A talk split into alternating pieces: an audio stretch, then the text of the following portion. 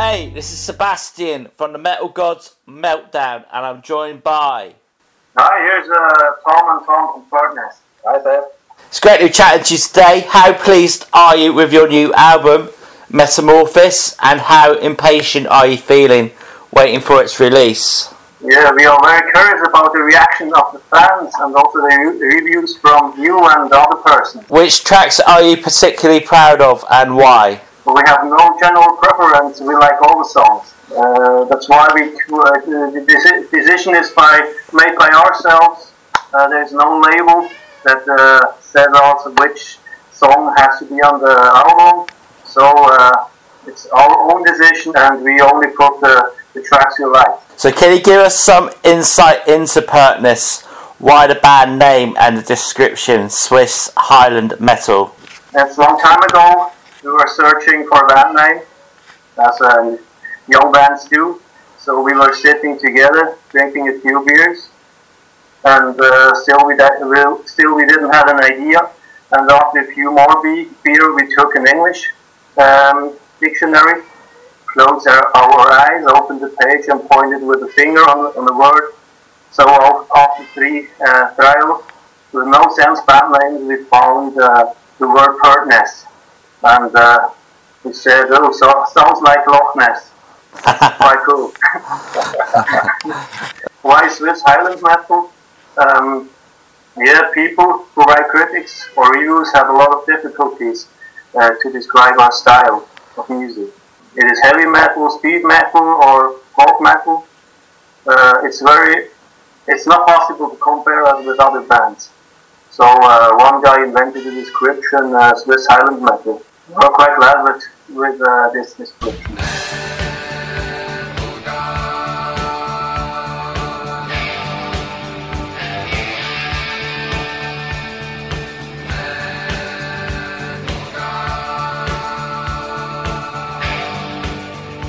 Be having a release party.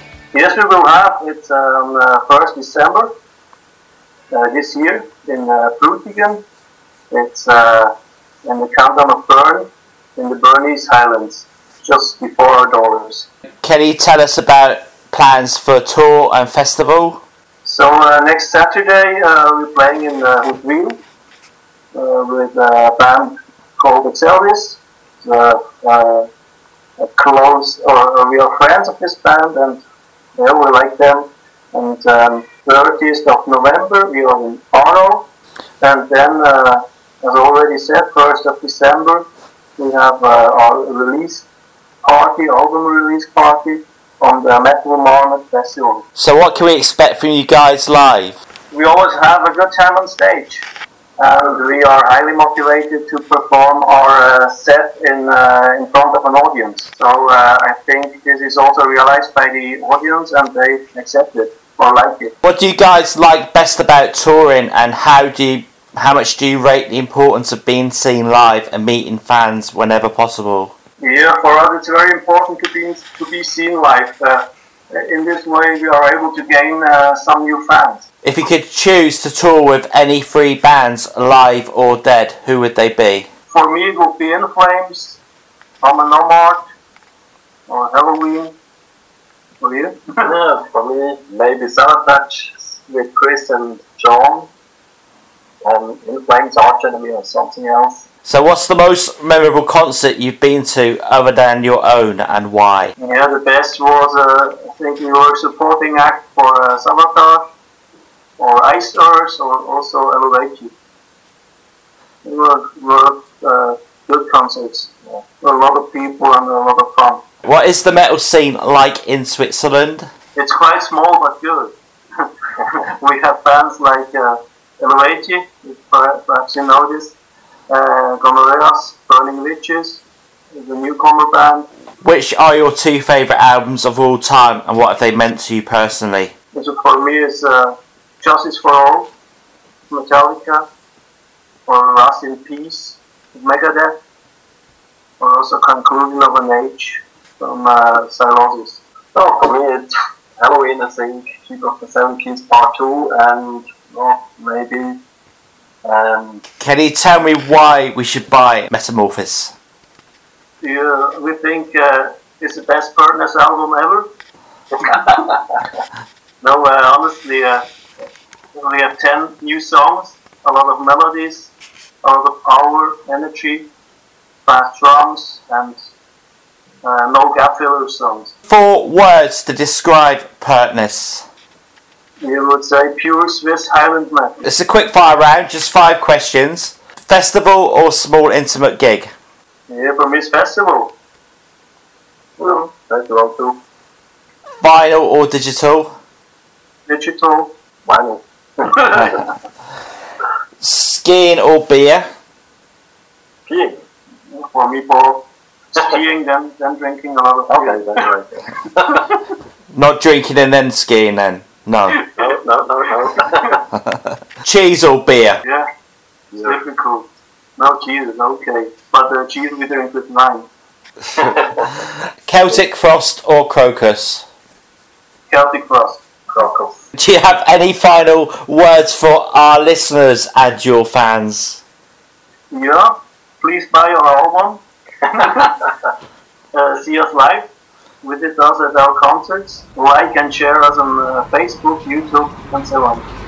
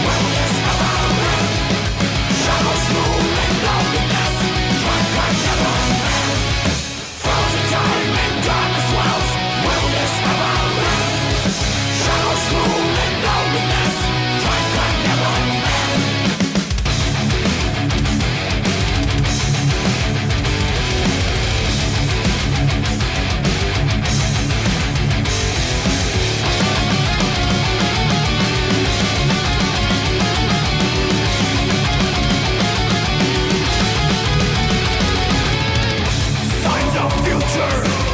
Uncorrected dreams Pull through love and reality